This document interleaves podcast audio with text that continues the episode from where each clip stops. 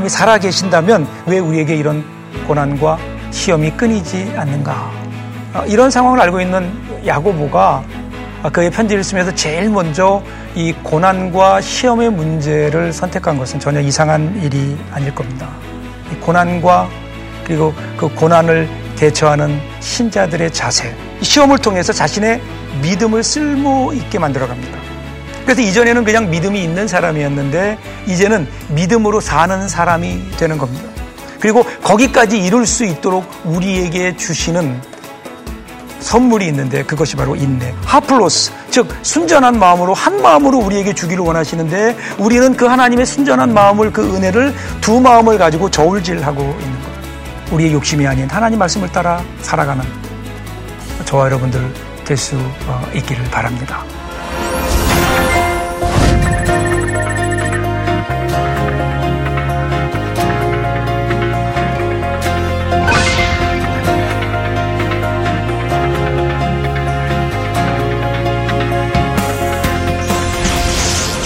안녕하세요. 어, 서부성결교 임채영 목사입니다. 어, 오늘이 벌써 세 번째 시간이죠. 우리 나침반 바이블 세 번째 시간 함께 할 수 있어서 어, 얼마나 감사한지 모릅니다. 우리가 지난 시간에 시험에 관하여 좀 이야기를 나누었습니다. 시험. 시험을 어떻게 이겨낼 수 있을까? 그리고 우리가 시험이 올 때 우리가 시험을 받는 이유가 뭘까? 시험의 근원은 욕심이었다라는 것을 우리들이 살펴보았습니다. 즉, 욕심으로 인한 두 마음이죠. 욕심으로 인해 나누어진 두 마음. 그러니까 하나님을 향해야만 하는 우리의 마음이 순전해야 된 마음이 마음이 나뉘어져서 세상을 향해 나가기 시작한 겁니다. 이 두 마음, 두 마음 때문에 시험에 드는 거예요. 이것이 야고보의 진단이었습니다. 이렇게 진단한 야고보가 이제 오늘은요, 오늘은 이 진단에 따라 구체적인 치료를 시작합니다. 치료. 그래서 오늘 이이 치료를 우리들이 좀 살펴볼 텐데요. 이 강의에는 세 가지 포인트가 있습니다. 첫 번째는 사람은 자기의 욕심을 따라서 죄를 짓고 사망에 이른다라고 하는 것입니다. 두 번째는요. 그럼에도 불구하고 하나님은 생명을 주시려고 진리의 말씀을 우리 안에 심으셨다. 이것이 우리 강의 두 번째 포인트입니다. 그리고 마지막 세 번째는요. 우리 안에 심어 놓으신 이 말씀, 이 말씀을 실천할 때 궁극적으로 온전함의 열매를 맺을 수 있다. 라는 세 가지 포인트입니다. 여러분 마음속에 기억하시고 한번 강의를 따라오시면 여러분들에게 좀 더 도움이 되지 않을까 이렇게 생각합니다. 자, 오늘 본문을 좀 보겠습니다. 13절부터 시작하는데요. 13절 보면 사람이 시험을 받을 때에 내가 하나님께 시험 받는다 하지 말지니 하나님은 악에게 시험을 받지도 아니하시고 친히 아무도 시험하지 아니하시느니라 이렇게 나옵니다. 다시 시험의 문제를 들고 나와요. 근데 이 시험은 진단을 위한 것이 아니라 치료를 위한 것입니다. 그러니까 우리가 시험을 받을 때에 우리가 그 어, 시험에서 인내하지 못하는 이유, 시험을 이겨내지 못하는 이유가 어디에 있는가? 그것은 하나님에 대한 오해 때문이라는 거예요. 하나님에 대한 오해. 두 가지입니다. 먼저 하나님의 능력에 대한 시험입니다. 하나님의 능력에 대한 오해예요. 하나님은 악에게 시험을 받으신다는 것은 결국 하나님의 능력, 하나님이 시험을 받으실 만큼 하나님의 능력이 없는 분이다라고 하는 것을 전제로 하기 때문이죠. 여러분, 우리가 이런 하나님, 능력도 없는 하나님을 우리가 뭐하러 믿겠어요? 하나님의 능력에 대한 의심. 또 하나는요, 하나님의 사랑에 대한 의심입니다. 자, 하나님이 우리를 어, 구하실 만큼 하나님이 전지전능한 하나님이시라면 그럼에도 불구하고 하나님이 우리를 오늘 우리를 그냥 이렇게 시험을 당하게 하고 시험 가운데 두게 하시는 이유가 있다면 그러면 그것은 하나님이 우리를 사랑하지 않으시기 때문이다. 하나님이 우리에 대한 관심이 없구나라고 하는 이것이 바로 두 번째 원인이 되는 겁니다. 자, 그렇다면 하나님이 아니라면 하나님이 우리를 시험에 들게 하는 것이 아니라면 그럼 시험의 원인이 어디에 있을까? 시험에 드는 원인과 과정을 다시 한번 야고보가 정확하게 설명합니다. 14절이죠. 아, 오직 각 사람이 시험을 받는 것은 자기 욕심에 끌려 미혹됨이니 이렇게 얘기해요. 자, 여기 짧은 두 구절이지만 여기에 분명하게 시험의 단계가 나타나고 있습니다. 자, 먼저 시험에 끌려서 미혹되었다라고 얘기할 때그 욕심에 끌려서 미혹되었다고 얘기할 때 여기 욕심이라고 하는 것은요. 원래 어, 헬라어를 보면 에피투미아라고 하는 겁니다. 에피투미아는 부정적인 의미로 정욕, 욕심 이렇게 쓰였지만 사실은요, 사실은 중성적인 의미입니다. 아직은 악도 아니고 선도 아닌. 그런데 하나님께서 인간을 만드실 때 우리 가운데 주셨던 열정 같은 겁니다. 그래서 여러분 기독교는요 근본적으로 근본적으로 금욕주의가 아닙니다. 우리에게 있는 욕구들 인간이 근본적으로 가지고 있는 욕구들 먹고자 하는 욕구, 살고자 하는 욕구는 사실은 하나님이 우리에게 주신 어, 본성적인 것들이죠. 그래서 기독교는 금욕주의가 아닙니다. 그러나 동시에 이러한 우리의 욕구가 자기 마음대로 제어되지 않은 채 자기 마음대로 죄와 함께 나가는 것 이것도 동시에 경고하고 있습니다. 그래서 여러분 미혹된다고 하는 것은요. 여러분 남편이 아내를 향하여 사랑하는 것 이것은 정당한 겁니다. 이것은 아름다운 일입니다. 그런데 만일에 그 남편이 자기 아내가 아닌 이웃집 여자에 대한 나쁜 마음을 품는다 이것은요 미혹되는 겁니다. 어, 우리의 마음이 어디로 향하고 있느냐 여기에 따라 우리가 미혹될 수 있다는 겁니다. 여러분의 삶을 가만히 보세요. 우리 속에 있는 우리의 욕구들이 하나님의 뜻을 따라 잘 가고 있는지 아니면 하나님의 뜻이 아닌 엉뚱한 곳으로 가고 있는 것은 아닌지 그것이 욕심에 끌려서 미혹된 것이다는 겁니다. 여기 미혹된다고 하는 말은요, 사실 낚시할 때 쓰여지는 말이에요. 여러분, 낚시하면 고기가 낚시에 걸린 미끼를 보고 어떻게 하나요? 처음에는 그것이 보기에 탐스러우니까 먹, 먹을 만큼 맛있어 보이니까 거기에 자기가 고기가 다가가죠. 다가가서 툭툭 거느리다가 어느 순간 참지 못하고 그 낚시를 낚시 미끼를 물게 되죠. 물게 되면 그, 어, 그 안에 있었던 그 바늘에 걸려서 끼게 되고 걸려들게 되는 겁니다. 자, 걸려들면 어떤 현상이 일어나나요? 처음에는 내가 갔어요. 내가 물었어요. 그런데 그다음부터는 내가 아니라 이제는 그 주도권이 나에게서 없어지는 거예요. 낚시꾼이 끌어가는 대로 가게 되는 겁니다. 발바둥 쳐도 내 마음대로 되지 않아요. 죄가 이와 같다는 겁니다. 처음에는요, 내가 가요. 내 마음이 끌려요. 보기에 괜찮아 보여요. 그래서 갔어요. 그러다 어느 순간 미혹이 돼요. 걸려들어요. 그러면 그때부터 내 마음대로 되는 게 아니에요. 주도권이 바뀌어요. 내 안에 들어온 이 죄라는 놈이 나를 이끌어가기 시작하는 겁니다. 이것이 미혹되는 겁니다. 자, 그리고 이어지는 15절을 보세요. 욕심이 잉태한 즉 죄를 낳고 죄가 장성한 즉 사망을 낳느니라. 자, 욕심에 끌려서 미혹되는 과정을 잉태라고 그렇게 설명합니다. 그리고 그 결과가 뭐예요? 그 결과가 죄를 낳는 거예요. 자, 여기서 낳는다라고 하는 틱데이라고 하는 말의 의미는요. 풀꽃이나 나무에 열리는 작은 열매의 모습을 말합니다. 그러니까 이것은요, 아, 보면, 아, 그 나무의 열매인 것처럼 보여요. 그 나무와 동질성이 있는 겁니다. 그러니까 보이지 않았는데 어느 순간부터인가 뭔가 보이는 결과가 나타난 거예요. 욕심의 결과, 그게 죄라는 겁니다. 자, 시험이 왔어요. 그래서 끌려, 이끌리고 미혹되었어요. 그래서 나타나는 것이 열매가 죄라고 하는 겁니다. 죄의 결과는 어떤 걸까요? 여러분 죄라고 하는 말의 원래 헬라 의미는요 하말티아라는 말인데 하말티아는 어, 궁수가 관역을 향해 활을 쏘았는데 그 활이 빗나간 거예요. 원래 있어야 될 어, 명중 자리에 있지 않고 다른 곳에 맞는 것 이것이 하말티아라고 하는 말이죠.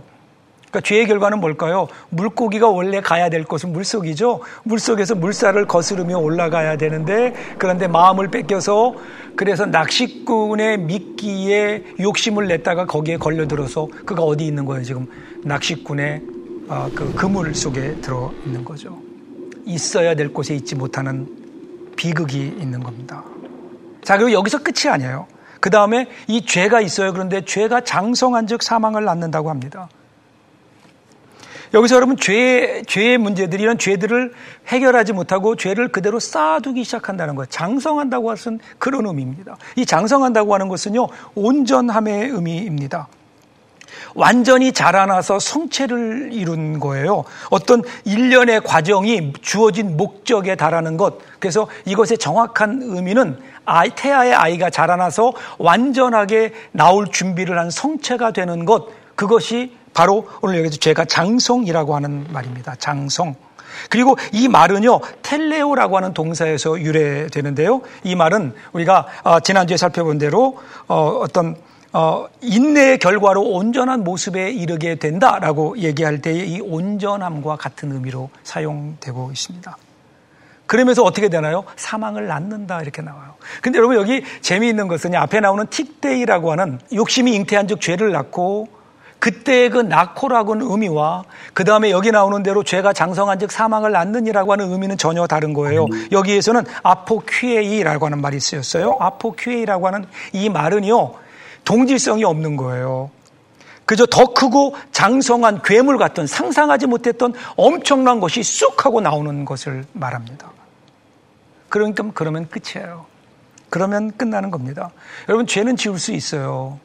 살다 우리가 죄의 열매를 맺을 수 있어요. 우리의 욕심 때문에 죄는 지울 수 있어요. 근데 문제는 죄가 장성한 채로 놔두면 안 되는 거예요. 죄가 쌓여가도록 놔두면 안 됩니다. 죄의 문제는 그때 그때 해결해야 합니다. 그래야 죄가 쌓이지 않아요.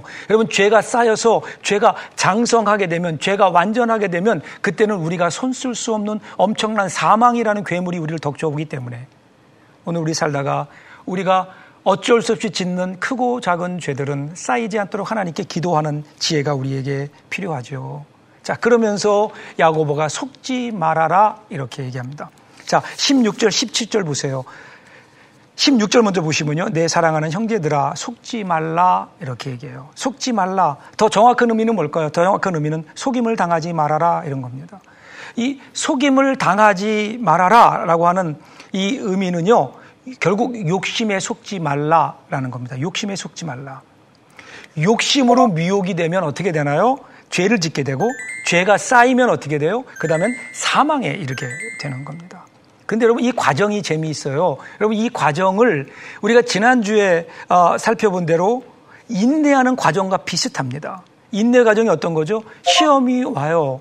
그럼 시험이 오면 어떻게 되나요? 그 시험에 인내함으로 반응해요. 그러면 결과는 뭐, 뭔가요? 온전함에 이르게 되는 겁니다. 이것이 온전함의 어, 공식이에요. 그런데 죄의 공식은 어떤 줄 아세요? 죄의 공식은 시험이 와요. 근데 그걸 욕심으로 받아요. 그러면 거기에 죄가 생겨나요. 또 죄가 쌓여지니까 어떻게 되나요? 결국은 사망에 이르게 되는 자, 똑같은 시험이 오지만 그 시험을 어떻게 우리가 받아들이냐에 따라서 결과는 하나는 생명이요, 하나는 온전함이요, 하나는 사망일 수 있다는 겁니다. 이 과정이 너무 흡사하기 때문에 사람들은 여기에서 헷갈려요. 시험이 올 때 내가 욕심으로 어, 잉태 욕심으로 내가 반응하면서도 그것이 하나님의 뜻이라고 스스로 착각할 수 있다는 겁니다. 마치 자기의 욕심을 따라 살면서 이것이 하나님의 뜻이라고 우리가 착각할 때가 많이 있거든요. 그러니까 속지 말라는 거예요. 거기에 속으면 속으면 죄의 길로 빠지게 되는 거죠. 그러면 어떻게 해야 우리가 이 속임을 당하지 않을까? 그 다음 17절에서 이렇게 대답합니다. 온갖 좋은 은사와 온전한 선물이 다 위로부터 빛들의 하나님께로부터 내려오나니 그는 변환도 없으시고 회전하는 그림자도 없으시니라. 자, 여기서 야고보는요, 하나님을 소개합니다. 하나님을 소개하여. 속임을 당하지 않으려면 하나님이 누구인가를 알아야 된다는 거죠. 먼저 하나님을 어떻게 소개하나요? 온갖 좋은 선물들을 주시는 하나님이라고 소개합니다. 여기서 온갖 좋은 은사와 선물, 이것은 누구나 다 원하는 거죠. 이거 원치 않는 사람이 누가 있겠어요? 이 선물의 마음을 빼앗기고 어, 시험에 들어서 죄를 짓고 사망에 이르게 되는 거죠. 그 이, 이, 이 온전한, 그 온갖 좋은 은사와 선물은 원하는데, 근데 문제는 이 모든 것들을 주시는 분이 하나님이라는 사실을 우리들이 놓치고 있다는 거죠.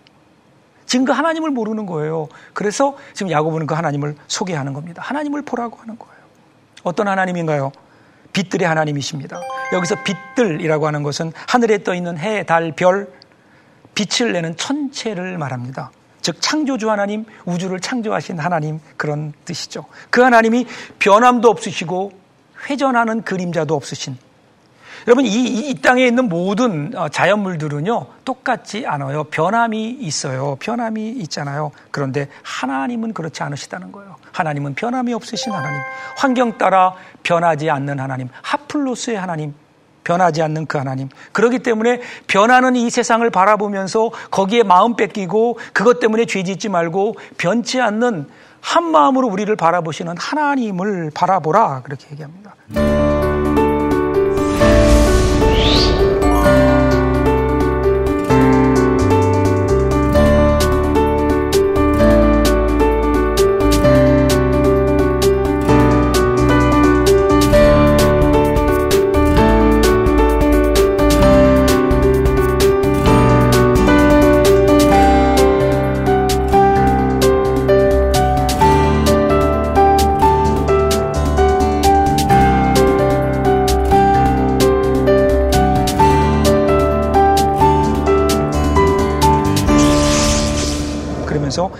하나님이 하셨던 아주 중요한 일을 소개합니다. 18절입니다.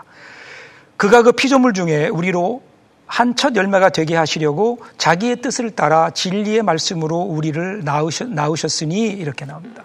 자, 하반절부터 보시면요. 자기의 뜻을 따라 이런 얘기예요. 자기의 뜻을 따라. 이 마음은, 이 말은요. 원래의 의미는 그분이 뜻을 품으시어 그런 말이에요. 그러니까 하나님께서 뜻을 품으셨어요.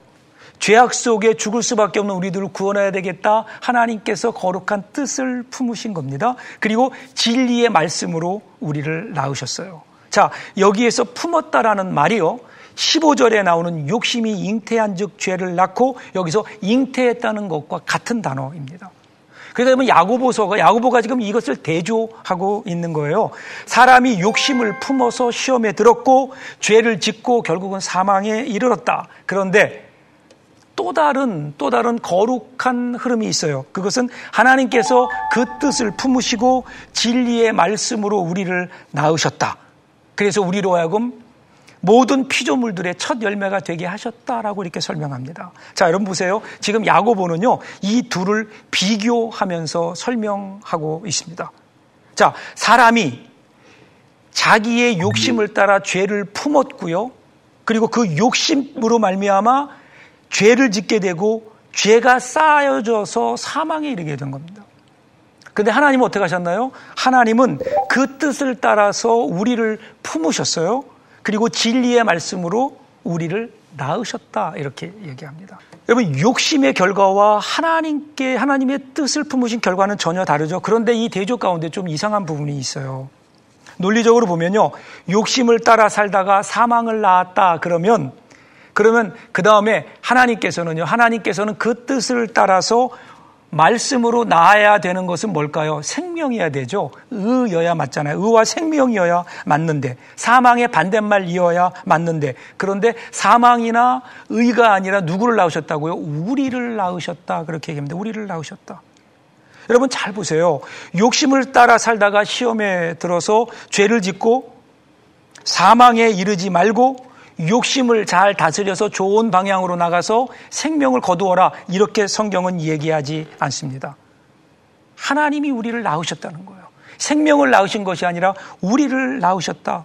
우리를 낳으셨다. 여러분, 첫 번째 창조에서 하나님은 사람을 창조하셨는데 말씀으로 창조하지 않으시고 흙으로 지으시고 그 안에 생기를 불어 넣으셔서 생명이 되게 하셨어요. 그것이 인간의 창조였어요. 그런데 하나님이 지금 재창조하시는 거예요. 이제 그 인간을, 그 인간의 마음 속에, 인간의 영혼 속에 무엇을 불어넣으세요? 무엇을 심으시는가 하면 하나님 말씀을 심으시는 겁니다. 이것이 21절에 나오는 심어진 말씀이에요. 하나님이, 하나님이 그 마음 속에, 인간의 영혼 속에, 인간의 심령 속에 하나님의 말씀을 심어 놓으셨어요. 그래서 그때부터 어떤 일이 일어나나요? 그 안에 생명이 있는 거예요. 전에는 황무지 같은 마음이었는데 이제는 하나님의 말씀이 심어져 있는 생명을 잉태한 것과 같은 마음. 그러므로 여러분 우리 안에는요 거룩하신 하나님의 뜻이 심겨져 있습니다. 이것을 21절에서 좀 더 심도 있게 설명합니다. 그러므로 모든 더러운 것과 넘치는 악을 내버리고 너희 영혼을 능히 구원할 바 마음에 심어진 말씀을 온유함으로 받으라 이렇게 나와요. 마음에 심어진 말씀을 온유함으로 받으라. 심어진 말씀이에요. 그런데 심어진 말씀 앞에 나오는 그 수식어가 심상치 않아요. 너희 영혼을 능히 구원할 바. 이렇게 나와요. 다시 해석하면 너희 영혼을 구원할 능력이 있는 말씀이에요. 말씀 속에는 에너지가 있죠. 에너지가 있습니다. 능력 있는 말씀이죠. 그래서 여러분 하나님께서는 이 말씀을 통해서 온 우주를 창조하셨죠.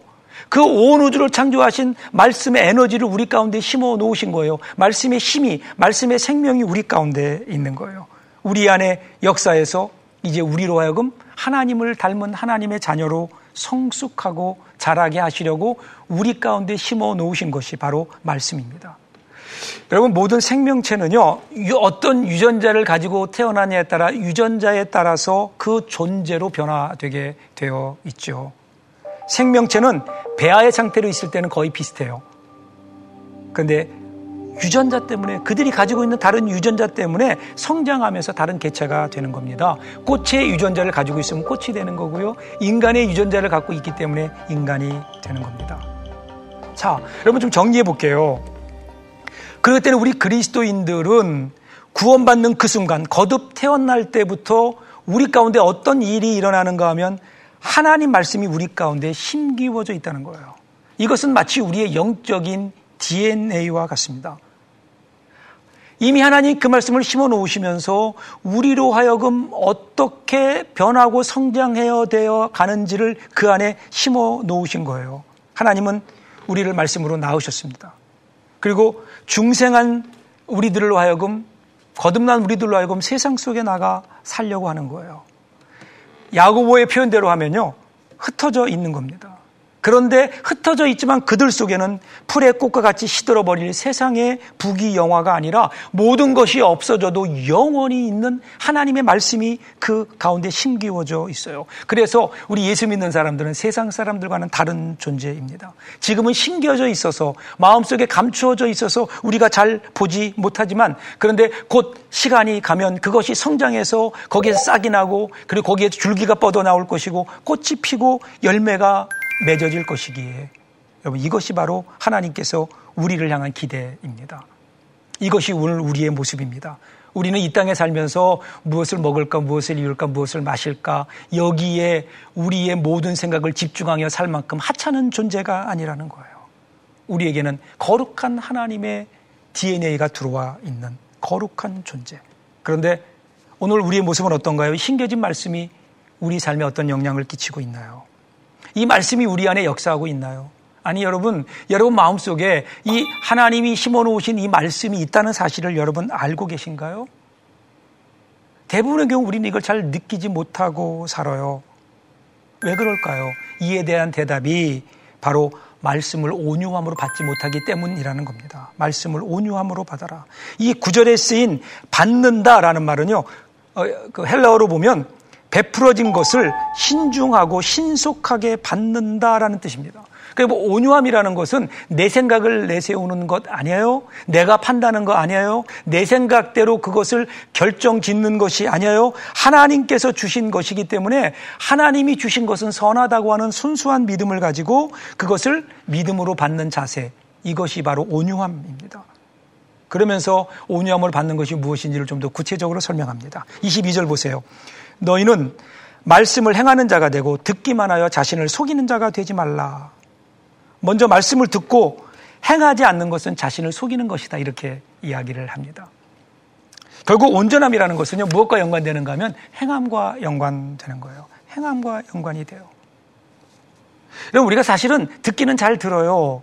듣기는 잘 듣는데 우리의 삶 속에 그것을 얼마나 실천하고 있느냐라고 하는 것은 별개의 문제입니다. 자, 문제는 어디에 있을까요? 많은 사람들이 내가 잘 듣고 깨닫고 좋은 생각을 한다. 그러니까 나는 믿음이 좋다라고 생각한다는데 문제가 있는 겁니다. 이것은 자기를 속이는 일입니다.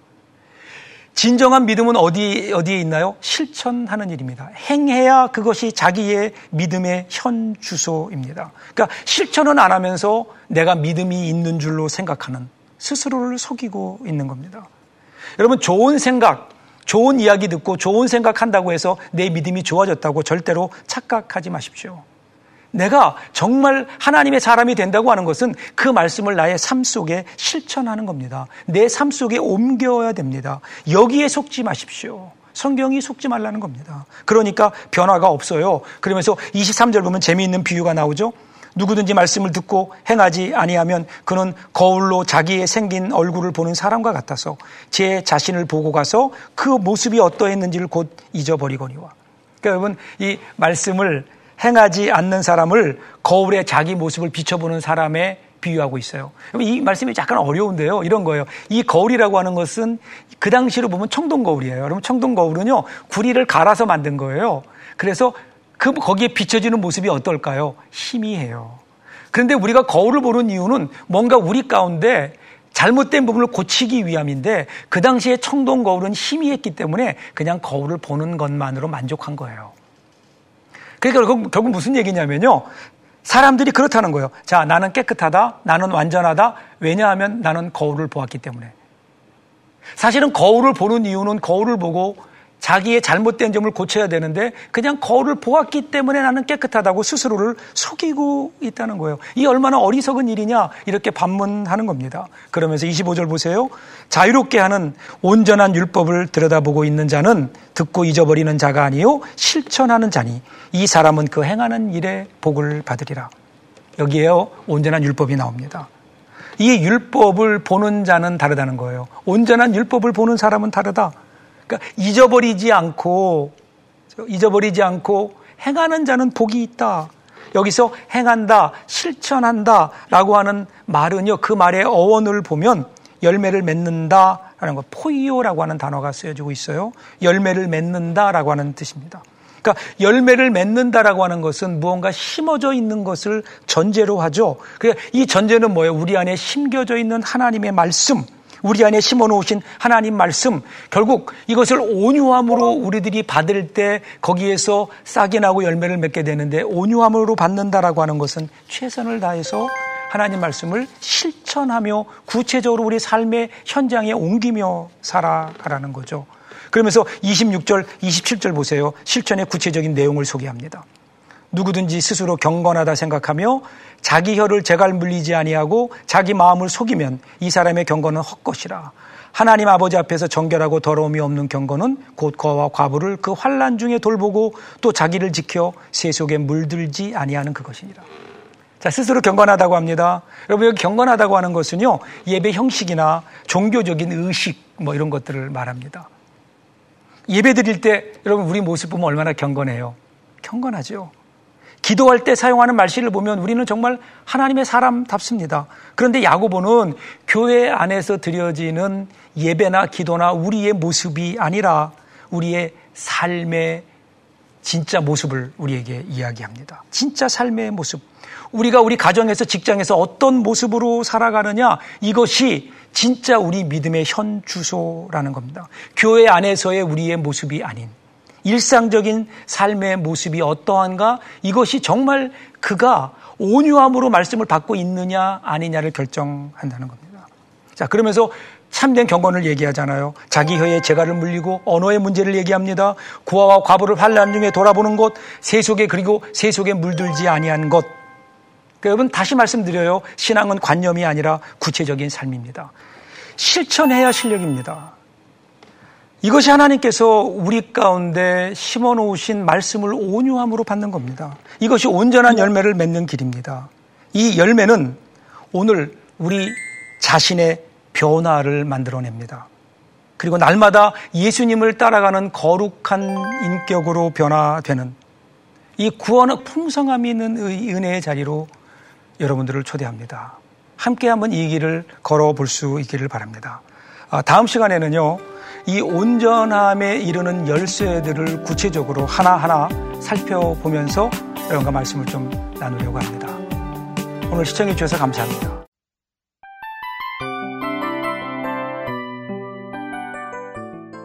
이 프로그램은 청취자 여러분의 소중한 후원으로 제작됩니다.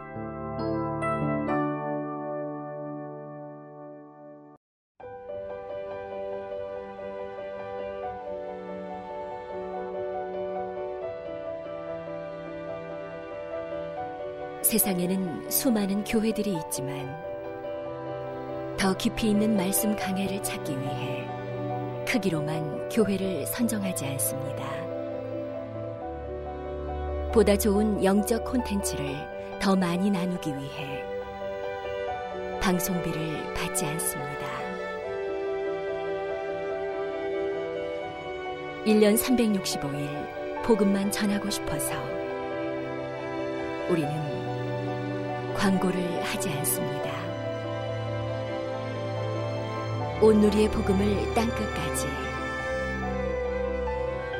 CGN TV와 함께 땅끝 성교사가 되주세요